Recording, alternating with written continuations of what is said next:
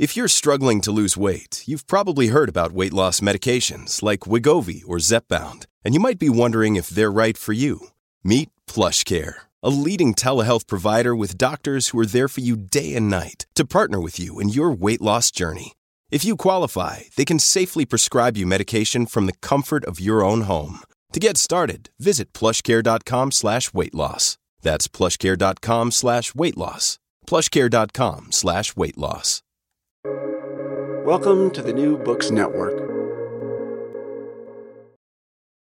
If you had said to me, which, which is the most controversial ministry in the church that you would that you would most like to avoid, and it would be this one. Since 2016, and with the blessing of Pope Francis, Father Jim Martin, author of Building a Bridge, has been talking with LGBT Catholics about their relationship with their church. This ministry has made him a controversial figure, and some of his critics, and also some of his admirers, have attributed to him an agenda that would reverse a lot of church doctrine and teachings. But I don't think they're right. I've listened closely, and I've asked him outright, and I think he says what he means. I think he is sincere, down to his rainbow socks. The bridge he is building is one of respect, compassion, and sensitivity. It's love. It's caritas. For five years, he's been taking one step at a time along that bridge. And where that bridge will lead, God knows. What would you want an LGBT person to know about the church? And the Pope said, I would ask them to read the Acts of the Apostles, where they will discover a living church.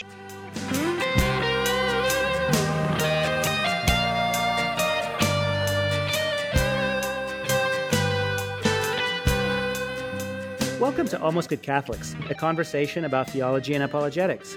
I'm your host, Chris Odinietz, and I get to ask interesting people who've thought about the big questions to share their conclusions, to explain what we know, how we know it, why we think we know it. I hope this dialogue may help us approach the truth and to have a really great time doing it. If you'd like to join the conversation, please email almostgoodcatholics at gmail.com. Today I'm talking with Father James Martin. He is editor at large at America Magazine, the Jesuit Review of Faith and Culture. He was recently reappointed to that post for five years by the Vatican Dicastery of Communication. He's a New York Times bestselling author and author of 12 books, including The Jesuit Guide to Almost Everything, A Spiritu- Spirituality for Real Life, Jesus, A Pilgrimage, and My Life with the Saints. His most recent book is Learning to Pray, but his most famous, perhaps, is Building a Bridge how the Catholic Church and the LGBT community can enter into a relationship of respect, compassion, and sensitivity. Building the Bridge is also the title of a 2021 documentary about Father Martin's LGBT ministry, which you can watch on Amazon Prime for $5 and is certainly worth the price.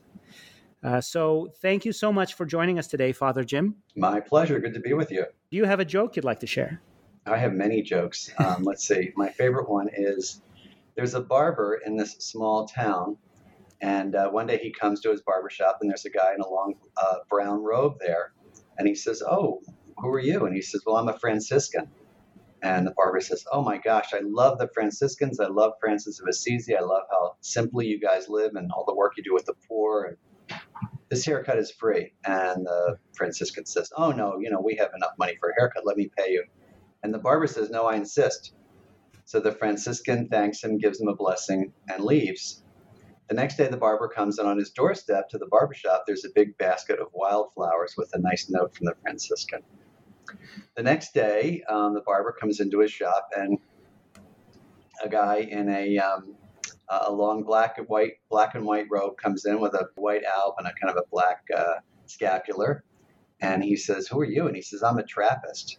I live down the street in the Trappist monastery, and the barber says, "Oh my gosh, I love the Trappists. You know, you pray all the time, and I love Thomas Merton, and you guys are great.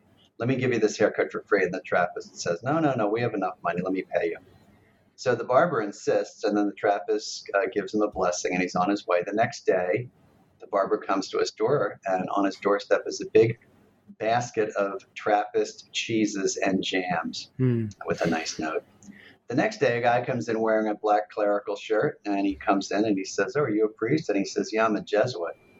And he says, "Oh my gosh, I love the Jesuits. I went to a Jesuit high school. My daughter goes to a Jesuit college. This haircut is free." And the Jesuit says, "No, no, no. I, I we have enough money. I get some personality, and we have enough money to give you for uh, to pay for a haircut. Let me pay you." And the barber insists, and the Jesuit thanks him, and gives him a blessing, and he leaves. And the next day, the barber comes to his door, and on his step, on his doorstep, are ten more Jesuits. I love that joke. Yeah, that's right. I was wondering what he's going to give, like a, some yeah, kind of like right. no, advice. That's, no, that's the, that's the kind of yeah kind of anti-Jesuit joke that one hears plenty of. Yeah, no, fair, fair. So why don't you tell us a bit about your life uh, and how you became a priest and a Jesuit? Sure. Well, I was I, I won't say my entire life, but I was born in uh, Philadelphia, and I grew up there in a you know in a Catholic family, but not super religious and I went to the University of Pennsylvania's Wharton School of Business uh, as an undergrad, and then took a job with General Electric, formerly Great Company, uh, in 1982 after graduating, and then worked for six years at GE. And after a while, I just got, um, you know, kind of bored with the work. And, you know, business is a real vocation for a lot of people, but it just wasn't for me. I felt like the proverbial square peg in the round hole. And uh, I started casting around for something to do, but I really didn't know what else to do. I had studied business, and so, you know, what else do you do? You got to get a job. And one night, speaking of the Trappists, I turned on the television set, and there was a documentary about Thomas Merton, the Trappist monk. And uh, that just really called out to me. And I ended up reading his book, The Seven Storey Mountain, which I'm sure a lot of your listeners have either read or heard of. Mm-hmm. And uh, it got me thinking about just monastic life, religious life. I didn't know anything about the monastery or Trappists. Really, I really knew very little. I knew monks lived in monasteries. I had, uh, I think I read the name of the rose. Remember that uh, Umberto? I remember. Yeah. Yeah, and you know, I thought it was really right, right, really interesting, and but I never really thought of myself as doing any of that, and that really called out to me, and I ended up seeing my parish priest, and uh, he said you should talk to the local vocations office. I was living in Stamford, Connecticut at the time. Uh, so that would be the Bridgeport Diocese. And then uh, he said, You might as well talk to the Archdiocese of Philadelphia because that's where you're from. And then, as an aside, he said, And you might as well talk to the Jesuits up at Fairfield University. I don't know what pr- prompted him to say that, but. Uh, and I did, and and then one thing led to another, and two years later I was in, and and then of course right. that led to the priesthood. Um, you know, for Jesuits, the, the priesthood is a kind of outgrowth of your Jesuit vocation because we have Jesuit priests and brothers. So yeah, so really, you know, I I joke with people my my vocation came through television, right? Through PBS. Mm-hmm. Um, on that, that documentary, which by the way was Paul by, done by Paul Wilkes. Um, okay. Still, you can see it online. It's called Merton, a film biography. It's on it's on YouTube now. It's like a half an hour video. Yeah, yeah, no, I've I've read Seven Storey Mountain, and I just remember mm-hmm. how how richly he desired that life, and how thought mm-hmm. he how much he thought he couldn't do it because of certain you know sins he had committed in the past, and um, how long it took him to get around to to do. Yeah, and you know, interestingly, when I mean. Um, when the Trappist censors, so as a religious, all your stuff has to go through the censor.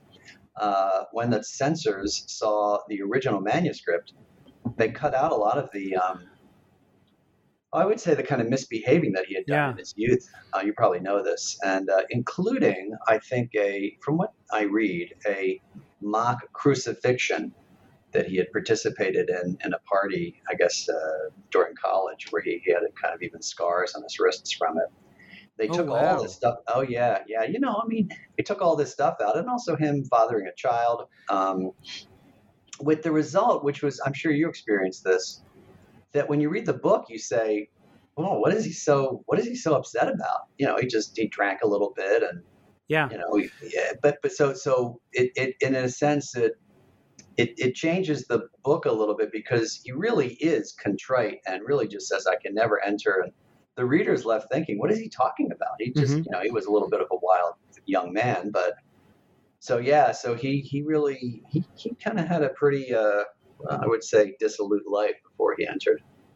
Yeah, no, that that's really interesting, I, and it makes sense to me because I always wondered if it was sort of like the the thorn in the flesh of Saint Paul, where we never yeah. learn what it is. So it could be what's whatever's plaguing me. Therefore, I have that in common with Saint Paul because he hasn't well, named or, it. Yeah, or when I was reading, I thought, well, maybe his his conscience is so finely developed that he was, you know, that any kind of sin was really uh, you know, frustrating for him, and he had this great sense of compunction. But from what Yeah. I read, it's that it's that the censors thought if he put all of his sins in, you know, they it would be disedifying for people. Yeah. Um, could you tell us a bit how you understand the Jesuit order and how the Jesuits are different from Dominicans and Franciscans and Trappists and Carmelites? And I'm a I'm a historian, so I know a bit about the historical uh, Saint Ignatius of Loyola, Saint Mhm. Francis Xavier, Jose de Acosta, who's my favorite, um, Matteo Ricci, guys like that. Mhm. Um, but today there's something special about about what you are doing. Certainly, what Pope Francis is up to.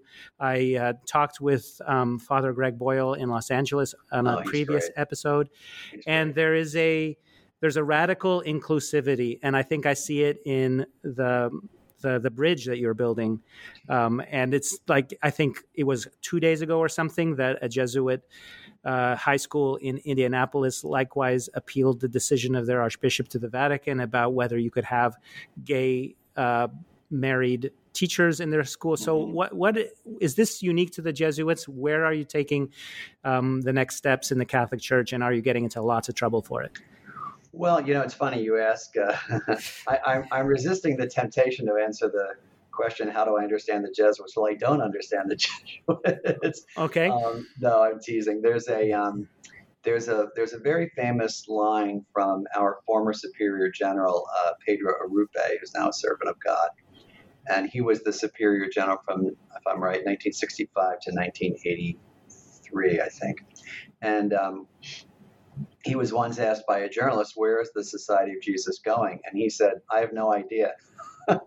Meaning, you know, it's up to the Holy Spirit, which I Yeah. thought was a pretty profound answer. But of course, all of his assistants were horrified. She's like, "You can't say that to the to a journalist." Um, yeah, the Society of Jesus um, is, you know, led by the Holy Spirit, as is the rest of the Church. Um, that doesn't mean we always do everything right. Um, but it is a it is a religious order that was founded in 1540 by Saint Ignatius Loyola. It's a religious order of men, and as I said before, it has priests and brothers. Most people in the United States, at least, know the Society of Jesus, aka the Jesuits, best for our work in education. As you know, you know high schools, uh, colleges, and universities. Um, I won't name them because sometimes I get in trouble with naming only some and not others. But I'm sure people know what are the Jesuit schools. There are 26, I believe, 27 uh, Jesuit colleges and universities, and many more high schools. I think dozens and dozens, and then middle schools. And um, but we also run parishes, uh, you know, for the archdiocese and for dioceses. We run retreat houses, and then you know, overseas, I think we're known for other things like the Jesuit Refugee Service. Um, you know, for our work uh, in spiritual renewal and in spiritual direction. Um, but yeah, fundamentally, uh, the Jesuits were founded to, in the words of Saint Ignatius, to help souls. So um, that it is a that's a pretty broad mission. Um, I would, you know, and we are like the Dominicans and the Franciscans and the Trappists in that we are religious orders who take whose members take vows of poverty, chastity, and obedience. We live in community. Uh, but I think the Jesuit um, sort of emphasis on education has really shaped the way that we are perceived in the United States. I think most people know Jesuits. They all think we're teachers or PhDs or whatever. You know, not all of us work in high schools or colleges and universities, but a, a good deal of us of, of ours do. Such that last night at um, our community mass, um, I don't want to date the podcast too much, but last night um, our superior said, and you know, we pray for the beginning of the academic year. And I looked around and I think, I think just one of us Yeah. works at, at a university, but that's that's how ingrained it is into the Jesuit way of life that we, you know, most of us are working in schools in the United States. I would say. Gotcha. And so let me ask you then, what is the vision Mhm. for uh, America Magazine? It's been a magazine since 1909, if I'm correct, for over a century. And in recent years, you've added some podcasts, including my favorite, which is Inside the Vatican, and whose host, Colleen Dulle, I had the honor to interview back in episode 16. And you're the editor at large. And does that mean you get to work on whatever you want? Yes, it does. it means that uh, there was an old, it might be before your time, but do you remember Michael Kinsley, who used to work for the New Republic? He said that editor at large means um, you bore the interns with stories of how things used to be. I think that's everybody. Which I, which I, which I that's right, which I do. Um, so I write for the magazine, and I also write books um, whose royal- royalties go to the magazine because Mhm. I'm a Jesuit, um, and so that's one of the things I do. Um, yeah, the uh, America now America Media um, has been around since 1909. First America Magazine, now it's America Media, and one of the things that has happened in the last 10 years, our editor Matt Malone, who is resigning and uh, leaving in a couple of weeks, and our new editor Sam Sawyer, Sam Sawyer is taking over. One of the things that Matt has done is moved us to I would you know what what is called multi-platform. You know, so in addition to podcasts, videos, right? We have pilgrimages. We so he's really kind of broadened it out. Um, you know, really, really, uh, I think transformational stuff that he was doing. So where is it going? I mean, it, Yeah. it is at the intersection of faith and culture, and I think it will stay there. And you know, meet people where they are, as as Jesus did, and try to cover issues of the day as we have since 1909. And are you still doing the pilgrimage? After I talked to Colleen, I started looking online and I figured maybe it's the pa- pandemic, but I couldn't find it. Is that going to happen, do you think? You know, it's funny you should say that. We we are doing the pilgrimage. We have several of them. We have one in uh, that's coming up in to Lourdes. We have one that's uh, being sponsored by Jesuitical, another podcast in Italy, and then we have our Holy Land pilgrimage, which is kind of our big pilgrimage. Yeah, it is going on. I'm laughing because it's kind of hard to find that on our website. I'm not Yeah. quite sure why. You really have to. I don't quite know why, but it's a little difficult to find. But Uh, yes, we are still doing them. I have not been since the pandemic, but I'm scheduled to uh, go back to the Holy Land in February. We Yeah. shall see.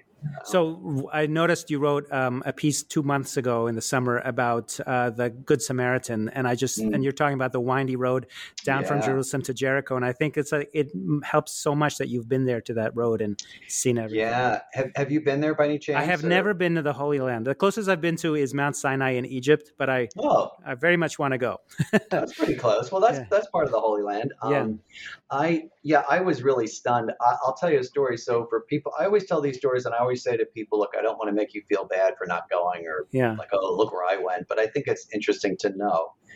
So the old city is the, you know, the part of the city I think what most people think about, at least most Christians think about when they think about Jerusalem, the Holy Sepulchre, and um, you know all the famous places that happen in the Passion, and and there are walls outside the the city, and I saw I couldn't believe it. I saw this sign that said, you know, like at the beginning of a road, Jericho Road.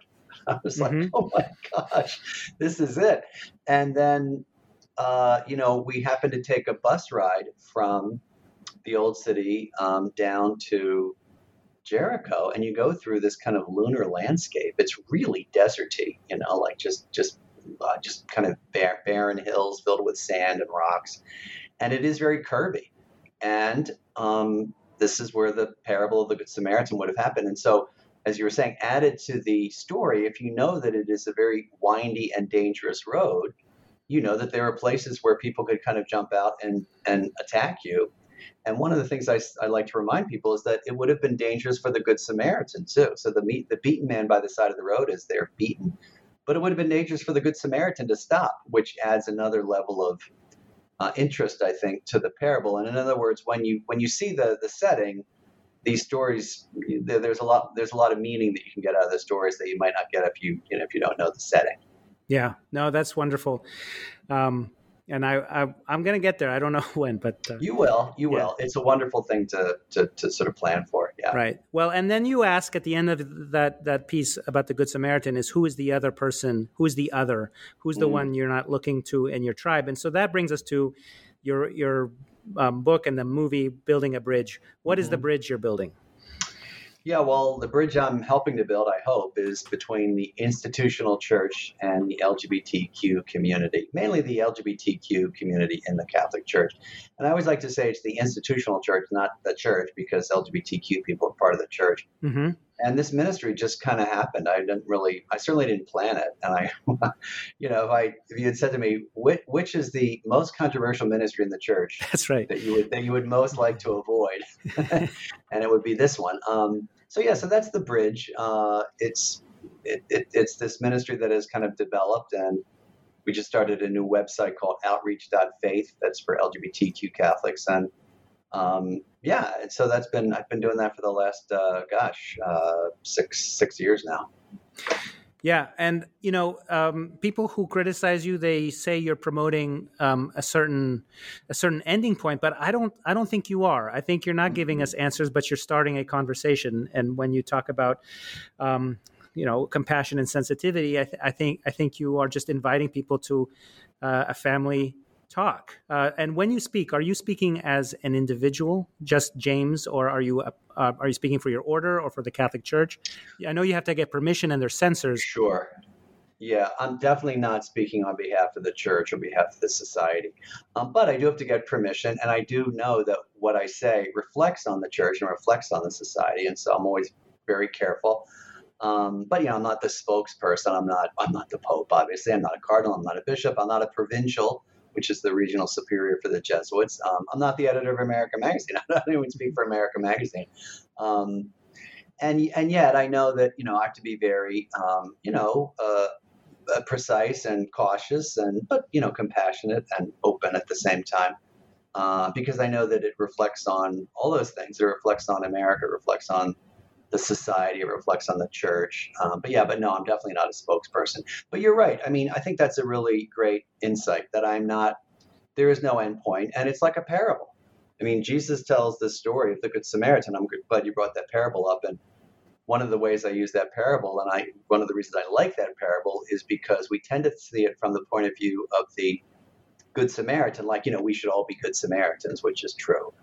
Uh, but we need to see it from the vantage point of the beaten man and I always say his salvation depends upon the person he considers to be an other, like a different person, a foreigner, right? The Samaritans and the Jews, you know, really there was a lot of a lot of enmity between them. And so, you know, in the same way, Jesus just offers this story, and there is no endpoint to the uh, to, to, to the sort of exegesis or the interpretation of the story because you know we're still talking about it, right? Mm-hmm. I mean, mm-hmm. we're still talking about it two thousand years later.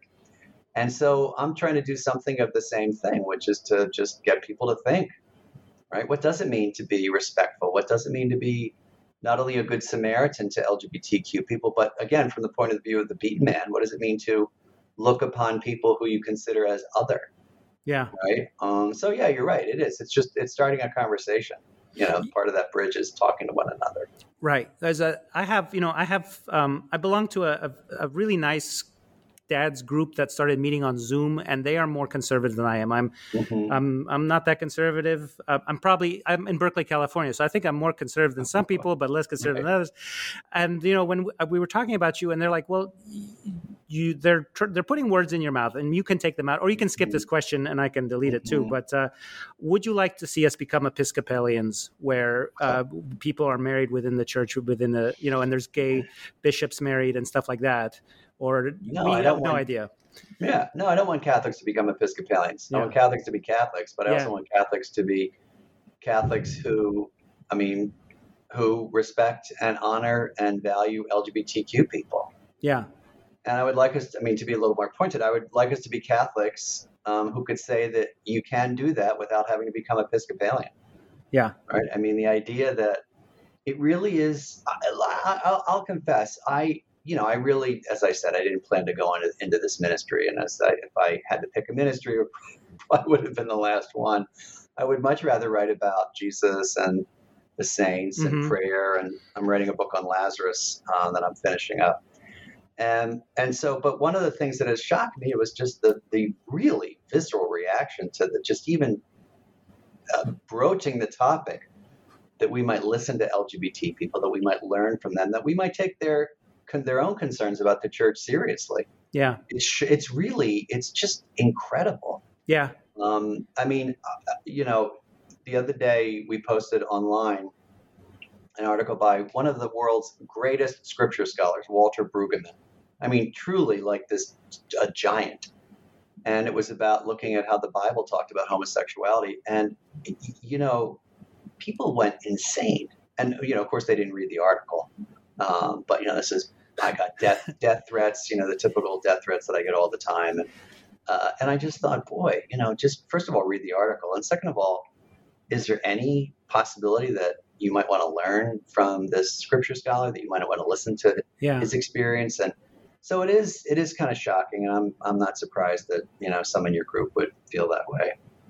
Yeah, no, and I also think like it matters if you know somebody personally. You know, absolutely. So, so you got to have somebody in your family or somebody you grew up with. And when we were kids, I'm a little younger than you, but I'm not that much younger mm-hmm. than you. Like mm-hmm. when we were kids, being gay was a punchline. It was just something sure. on TV, and so everybody, it was something to cautiously talk about with people you trust. And then you mm-hmm. find out, like, oh, this my dear friend whom I've known for a long time. This is, you know, this person is gay or this person is something else, and then you're like, oh, you know, like um like Vice President Dick Cheney, right? His daughter's gay. Mm-hmm. It's okay now, mm-hmm. right? It was like you find out somebody you love dearly, and so that I think having that experience. I wonder if people who write those things haven't had that experience, or I think that's partially true. I think there are a couple things, and I think you're you're hitting on a very important point, which is you know for you, you see this in in in the Gospels.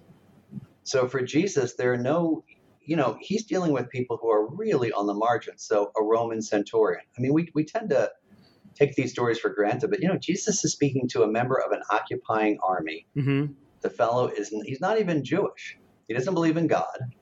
And Jesus is talking to him and heals his servant. Uh, the woman at the well, who's a Samaritan. Zacchaeus, the tax collector. These are the three gospel stories I like to use. In each of these situations, a non Jew a woman who is seen as, as a sinner and as a Samaritan, and this tax collector who's colluding with the Romans. He's meeting them, you know, as they are as individuals, and he doesn't see them as stereotypes or categories, you know. He doesn't say, "Oh, get away from me, Roman centurion! You're an occupying, you're a member of an occupying yeah. force," you know, et cetera. And so this is what Jesus does. Jesus sees people as individuals, and then he invites the the community and the disciples to get to know them, you know. And so I think that's what we're called to do today as well. And you're absolutely right. As soon as you get to know people, it changes, right? This is what Pope Francis calls the culture of encounter. Yeah. Well, those examples are are um, really perfect, and they all have three different conclusions. One, I think he says to the woman at the well, you know, sin no more. I could be confusing that. Uh, yeah, actually, but, he does not. Interestingly, no, he does. Okay, no, because I was going to say like Go ahead. He com- he commissions her to spread the good news. That's what's surprising about each of these readings. He doesn't say that to any of them. And to the Roman centurion, he could say, "Look, you know, you're a pagan. Yeah, like get away from me." And to the woman at the well who's been married five times and is living with a guy who's not her husband, he doesn't say that. He he she goes and proclaims the good news. And to the the tax collector has a, a kind of conversion, but also uh, New Testament scholars say that the it's interesting when Zacchaeus says I will um, repay people that I defraud four times over, and I will give half my money to the poor. Greek scholars tell us what he's saying. He, I am giving half my money to the poor, and so the conversion may be the crowd's conversion to see this guy as a good guy. Um, but it is, it, I mean, I, I, didn't mean to interrupt you, but no, that's very really, helpful. It's a really interesting series of encounters. You know, of course, we're, we're all called not to sin, but that's for everybody. That's not just for LGBT people. That's everybody. Um, I think that I think your point though is a really important one. When we come to know these people, suddenly everything changes. And let me tell you, the number of times that I've gotten emails from people saying, often guys for some reason, I want to apologize. I was all over you on social media a couple years ago, and I just came out. You know, Hmm. Um, so I think a lot of the you were asking originally, a lot of the anger, I think, comes from not knowing people who are like that, and some of the anger also comes from people's own complicated feelings about their own sexuality, which they project outwards.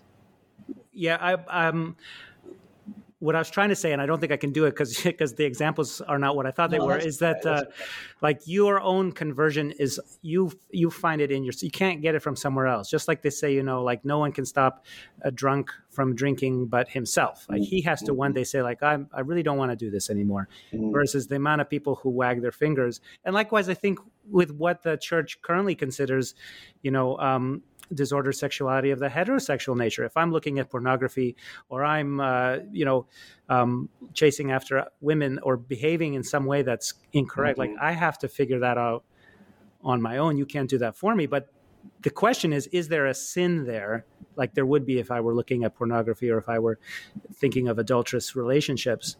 Is is is practicing same-sex relationships is that a sin by itself or is that something that's an old way of thinking based on like old tribal uh, needs from thousands of years ago that now you know now we don't need yeah. we don't need to maintain well, or what i think yeah i think that the i think the problem is that you know we are so focused on that sexual act between yeah. lgbt people to the point that we don't and i mean i, I want to take your larger point to the point that you know the church does teach that that is sinful behavior but it also says that using birth control is sinful behavior that's yeah. in an encyclical right yeah. And I guess my point is, yeah, the, the church considers both of those things sinful, but why is it only the LGBTQ person who is called the sinner? You know, I uh, the number of how many Catholic I just read recently that 80% of um, married Catholic couples uh, believe that there's no problem with birth control. That's a huge number, 80%. Okay. Now, do you see this in the church? Do you see married couples who use birth control saying, well, obviously I, am not a good Catholic, so I can't go to church, right? Do you see priests saying, you know, thundering from the pulpit how evil uh, married couples are who use birth control? Do you see people singling them out and saying, oh, love the sinner, hate the sin, blah, blah? No, you don't see any of that stuff. And why is that? To your original point, because we know these people. That's why. We know these people. We know married couples. Sorry for the siren in the background. I live next to a hospital. Uh, we, we know, we know, yeah. just in case you didn't think I yeah. lived in New York. Um, we know married people. To your to your very good point, yeah. we know married people. We know that they struggle. We know that they make decisions in their consciences, and for the most part, we trust them, right? Yeah. And we say, okay, you have made your choice about uh, birth control okay right? We don't it's, it's it's sinful in the eyes of the church but you have made your choice. You are part of the community. We don't treat lgbtq people like that mainly yeah. because we don't know them. And that i think is that i think is really unjust because they're the only ones who are singled out like that. And in all sorts of other things. I mean look at the number of college kids who are sexually active you know? Yeah. And we don't lump them as oh why are you why are you ministering to those people? They're sinful Right. So it's it's a bit of homophobia, and, and to your point, it's a bit of just ignorance, you know. Yeah. No, and I think that's I think that's really. Um, what else is there? There's something there though. There's the. Um, the, I understand about the contraception. I understand how hard it mm-hmm. is, you know, especially if you're mm-hmm. living in the, you know, but we also believe that's wrong and so there are no there's no flag for that there's no parade for that right we're we're like when when if i use contraception i'm not going to talk about it because i'm embarrassed or because i'm conflicted or maybe i shouldn't be maybe that's a problem maybe we should all have it out because as mm-hmm. they say you know you're only as sick as your secrets mm-hmm. um, I don't know. What do you think? Um, like, well, because I don't think, yeah, I don't think pride is really. I think pride is more about dignity. I mean, I, I know, you know, the word you can take the word two ways. You can say that's vanity, right? I mean, no one, we're, not supposed to be vain, right? Uh, but it, it's it's really about this group that's. I mean, look, let's be blunt. That is still in many countries, you can be executed for being gay. You can be true. killed. Yes. You can be you can be imprisoned. I mean, people are beaten, and so and and look, you look at like a like a 15 year old kid who thinks he's going to hell right? I mean, it is a mm-hmm. good thing to say that I'm a good person, and I'm, and you know, I don't agree with everything in every pride parade. Um, so I don't think it's really, I don't think it's celebrating sin. I think it's basically looking at human dignity, and yeah. uh, I think my my larger point is that they are treated as if they are the only ones whose lives are not in conformity with church teaching, and that's really. I mean, that, to me, that's just really sad because this group that is already marginalized um, is just really, really treated so poorly by the church. And look, I get I get stories every day. I mean, true. I literally. I, I got a story about an hour ago. Someone texted me, my priest said this in the homily. What am I supposed to do? And they simply don't talk about other sins like this. I yeah. mean, if we talked, imagine what would happen in our churches is if we talked about contraception like that. I mean, if we constantly talked about contraception, you'd probably have a lot of married couples who should just leave. Yeah. But again, there's a certain there's a certain understanding and a certain tolerance for it because of we understand their consciences. So it's just it just frustrates me. And then as you say, like all I want people to do is start to listen to these people. That's mm-hmm. all, you know. Yeah. Like they listen to people who use birth control or like they listen to everybody else. So Yeah. Well, everything has changed. In the last 100 years was just from the Industrial Revolution. The fact that you don't have to be strong to go do work, you don't have to be a female to stay home with the baby. You don't. You have refrigeration, so she doesn't have to be in the market every day, right? Like women, women work, women vote. Men can have any kind of job. Men can mm-hmm. stay home with their kid, mm-hmm. and um, we're not hurting for population the way like I mean I, I, I would love for everybody to have lots of kids, but we don't mm-hmm. need it as a tribe. We're not gonna mm-hmm. you know like everything has mm-hmm. changed and the church is slower. When I asked this question to Father Greg uh, Boyle, he made the argument that Pope Francis is sort of leading us to a big, a bigger tent or a bigger field hospital and opening all the windows. And he just said that it takes a lot of time. And I, to me, it sounded like we're the Pope is herding cats. But, um, but we, but Father Greg says there's there's holiness in the in the waiting, and I wonder what you think about that. I wonder if that's the spirit of the of the synod we just had or we're having? I think yeah, I think that's right. I think it's uh it, it's a the synod is a way of listening to all the voices. And you know, as Greg said, that's going to take some time. It's also going to be really messy.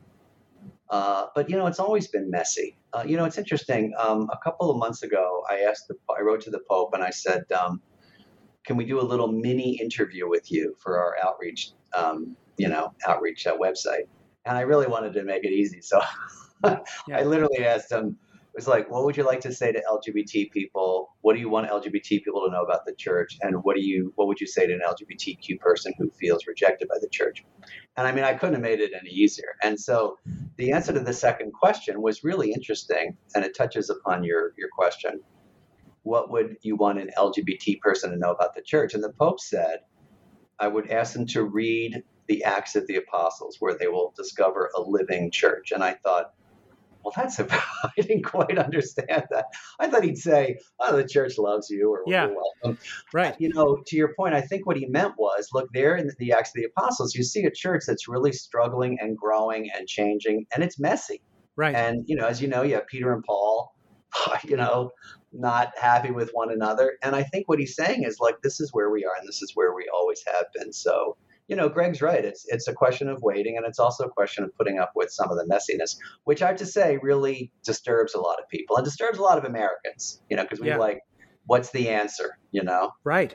Well, it's also confusing because it messes with what I like. I'm trying to do the right things and check the right boxes, yeah. and and and um, even Peter, who you know gave up on kosher, then mm, back, yeah. backslid, and then Paul yes. had it out with him in Galatians. Like but I, I want to yeah let me let me back yeah. up a little bit when you said like checking boxes i think that is that that's you're right i think that's what a lot of americans think of the faith as like yeah. i follow these rules and then i'm a catholic yeah whereas you know really it's an encounter with mystery an encounter with a person an encounter with the holy spirit which is always surprising, right? And so for Americans, you know, we go back to the parable. So yeah, here's here's I always like to think about this. So imagine American Catholics saying to Jesus, "And who is my neighbor?" Mm-hmm. right? And then Jesus tells the story of the Good Samaritan. I imagine American Catholics saying, "Well, you didn't answer my question. like, I want to know. Give me the five the five points that make up a neighbor, so that I can check the boxes and mm-hmm. I can do my duty." And Jesus is continually asking us to open our minds and to think differently and to and to really discern too. Um, which sounds like it's a cop out, but it's not. This is the way Jesus taught too. I mean, occasionally he does say like, "Do this, do that," but more often it's it's these open-ended parables and stories. And there's a reason he teaches with these things because they open up our minds right? So yeah. anyway um, yeah i think i think if he if he came today and told parables people were like you know you didn't answer my question well, that's true too. But also, the bigger the, the, the bigger a circle we cast, the bigger a net, the bigger a field tent, the the more we start to lose our categories. And I, when I talked to Father yeah, Greg, well, which is a scary for people, he was not interested know? in that at all. He was happy with Buddhist language, and he mm. he had like you know he didn't. And I guess that's the three ch- stories you chose. Is Jesus is not interested in in categories. The categories, right? He is. That's a really good point. Jesus, I'll have to remember that. Jesus is not interested in categories. He's not saying if you are a Roman centurion, I'm not going to talk to you. Yeah. If you are a woman who's been married five times and are a Samaritan, I'm not talking to you. If you are a tax collector, I'm not talking to you. And you know, truly, one of the lines. Look, I'll go back to um, what you were saying about your your group. Um, one of the lines that I like in the story of Zacchaeus is, "All who saw it began to grumble." So when they when when oh, the wow. crowd, yeah, when the crowd, including the disciples, sees Jesus reaching out to this guy, they don't like it. Yeah. And so, you know, it's not surprising that there'd be some people that would be grumbling about this stuff even today. Yeah. Um, you know, it happened to Jesus. Why wouldn't it happen to us? Yeah. Um, so in 2009, you wrote a famous article, What Should Gay Catholics Do? But mm. the whole article only said what they were not permitted to do, you know, mm. back in 2009. So it was a very thoughtful criticism for the between the rock and the hard place in which gay mm-hmm. Catholics found themselves. Have you found more answers in the last 14 years uh, beyond like you know love god love each other love your neighbor be be welcome or yeah that's a great you know it's so funny i haven't thought about that article in so long it was like yeah. like 11 years ago um yeah i would say you know i think we need to ask the community that. I don't mm-hmm. want to speak for you know the lgbtq community nor do i want to speak for the church.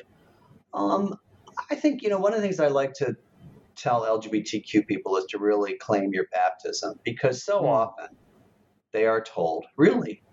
In in these words you're not catholic. You can't be gay. I mean I, I can't tell you how many times i've heard that you can't be gay and catholic. All evidence to the contrary. I mean you have gay people who are baptized yeah and to take it out of the realm of politics and the same-sex marriage and you know you look at a 15 16 year old kid who is not in any relationship he's not married you know you're going to tell that kid you're not catholic you know because you're gay or because she's lesbian or whatever so I think one of the things is to really claim your baptism and to really see it as what it is. It's full inclusion in the church. And I, I think that's really helpful. And I think um, sometimes I say also, you know, to be patient with the church, which really annoys a lot of my LGBTQ friends.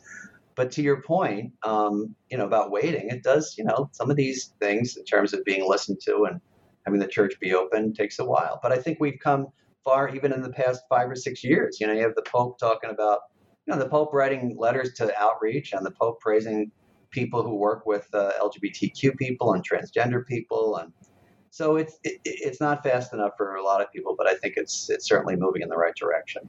Yeah. And do you feel as strongly about transgender people, the, the B and the T as well as the L and the G? Do you feel that's all? I, all the other yeah, all the, yeah. I would say I'm not a I'm not an expert in that and I know it's much more complicated and I think particularly with young people we have to be extremely careful. One thing I do feel, I think at the very least, is that we have to listen to them and listen to their experiences. Mm-hmm.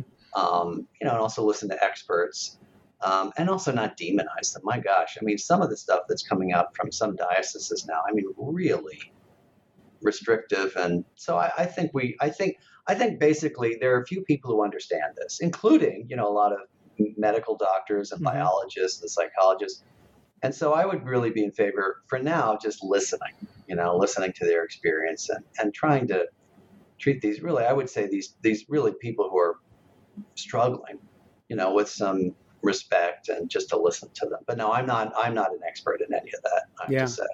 But but few people are, you know. So yeah, no, and including the people who are going through the going through the experience. Yeah. I, you know, I, I work with a lot of uh, teens, and some of them are, you know, saying, "Could you please call me this other pronoun?" And then a year mm-hmm. later, they'll say, "Like, oh no, please go back to my old name. They're yeah. just figuring it out. And uh, yeah. once you know them and believe in their sincerity, you can patiently walk with them through the thing. But I think people watch on TV where look at this one um, crazy person is posing as this, or you know, dominating sports or whatever else, you know, for for um, stuff like that. And and it really is sad because it's such a. I read an interesting article in the Times that said it's a, which I had never heard that term before um, a couple years ago, a moral panic, which is basically a, a small percentage of something that's happening turns into this kind of like nationwide, you know, crisis.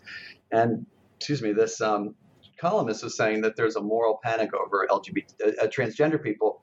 It's like 0.6 percent, something like that, or yeah. 0.06 percent, some incredibly it's, small number.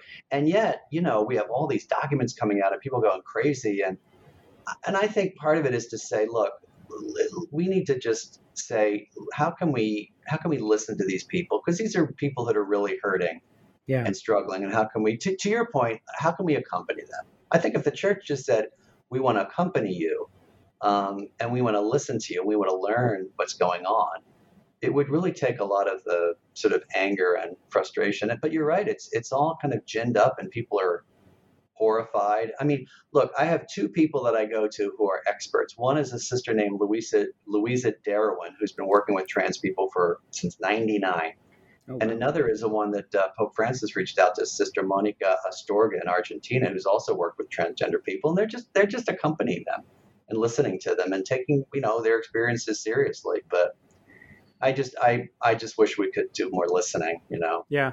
And less no, yelling. Right. Where when Pope Francis says, "Who am I to judge?" I want to say like, "Well, you're the Pope." But then that's that's his that's his point. Is like you know when Jesus cleared out the temple of the sinful money changers, he didn't tell his yeah. apostles go go go beat these guys up. He like they, he did that himself. So yeah, I also say to people, you know, he's like, well, Jesus did that, and I said, well, if you're sin if you're sinless, right, and you're and you're the son of God, then maybe you can judge people. But you know, he tells us not to judge. Um, what's he? What's right. he? I think that I, I, think that's a great insight that Jesus doesn't tell the disciples to beat people up. Uh, you're right. What do you think he's writing in the sand in that in that gospel? Where you know, that's a really interesting. So, what is Jesus writing in the sand with the woman caught in adultery? Now, I have heard. I mean, we don't know is the answer. We don't right? know. Yeah. My my my scripture professor Dan Harrington would say we have no idea. Right. um, I've now that the one of the well, okay, there's two traditions. One is he is communicating his disdain. Do you know what I mean? He's doodling. He's not even. Do you know what I'm saying? He's he, he's disengaging until they he, feel stupid and stop. Yeah, he's just he's just sort of doodling, and he's showing his non-interest with their condemnations. The other one that I just love, I'm sure you've heard of this, is he is writing their sins. Yeah. Have you heard that one? That's what my father says. Yeah. I think that's really, and then they and then they put their stones down. Um, we don't know. We don't know. It's a great. It's a great. You know what I love about that passage is that it's so. That's a that's a really uh, interesting detail that says we are getting this from an eyewitness. Do you know what I mean? Yeah. It's not just a story that's been passed through. That's true. And, you know that makes I mean? sense. Yeah. Yeah. You wouldn't add that. No, yeah. it's just such a strange detail. He bent down and wrote in the dust. Oh, such, yeah. I just, I love that. But I can see him basically saying, "Yeah, I'm not really interested in your condemnations." Yeah. Well, it's a great story. Let me ask you, uh, uh, your your most recent book, "Learning to Pray." How mm-hmm. how do you discern because you're on a you're in you know you're in a you're you're out on the edge here. What what do you mm-hmm. say and when do you know what not to say and how how does prayer help you take your steps? well that's a great question. Um, how do i know what not to say? Um, well you know i always i never want to challenge church teaching right? I never want to be uncharitable certainly. I never want to say this person's a homophobe or this person whatever you know? Mm-hmm. um, I, I, I you know, I, I apologize from time to time, you know, if I need to. But I think, you know, as long as you're saying something out of love uh, and trying to help people, uh, it's a good thing. And also, I, I, really do think that sometimes you really do need to take a stand for people who don't have a voice in the church. I mean, who who's, who speaks for transgender people in the church? I mean, I know it's very controversial. Who speaks for LGBTQ people? But you know, so for prayer, for me, it's a, you know, it's doing my retreat every year and noticing what comes up. I just finished my retreat a couple weeks ago. It's praying every day. It's looking at the scripture readings, and really, it's trying to discern, you know, as we Jesuits try to do, what is coming from God and what is not. So I'll give you a simple example. I mean, the simplest example would be if someone says something about me on social media that's really mean, right? Which mm-hmm. happens a lot you know, the the the instinctual reaction is, oh, I'm going to go get those persons. I mean, to your point, which I love, you know, the disciples going out and beating people up, which is just, you know, that's right. I bet they would have loved to do that, you know, especially Peter, and you know, he takes yeah. his sword out, right, and mm-hmm. and the passion, and to say to yourself, you know, where is this coming from?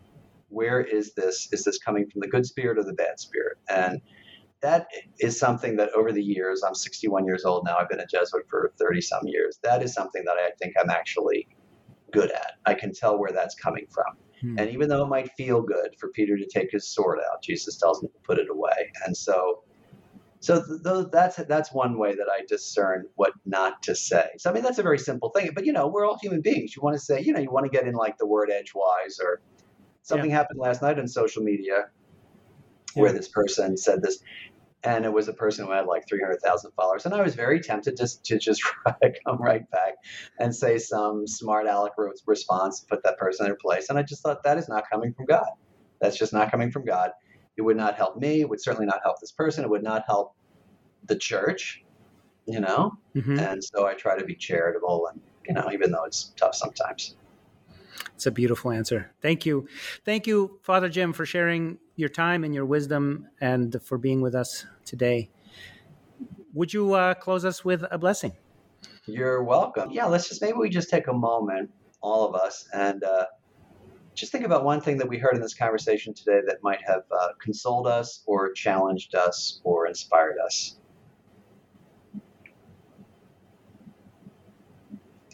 So, God, we thank you so much for this time together, for this conversation. We thank you for the gift of dialogue in our church.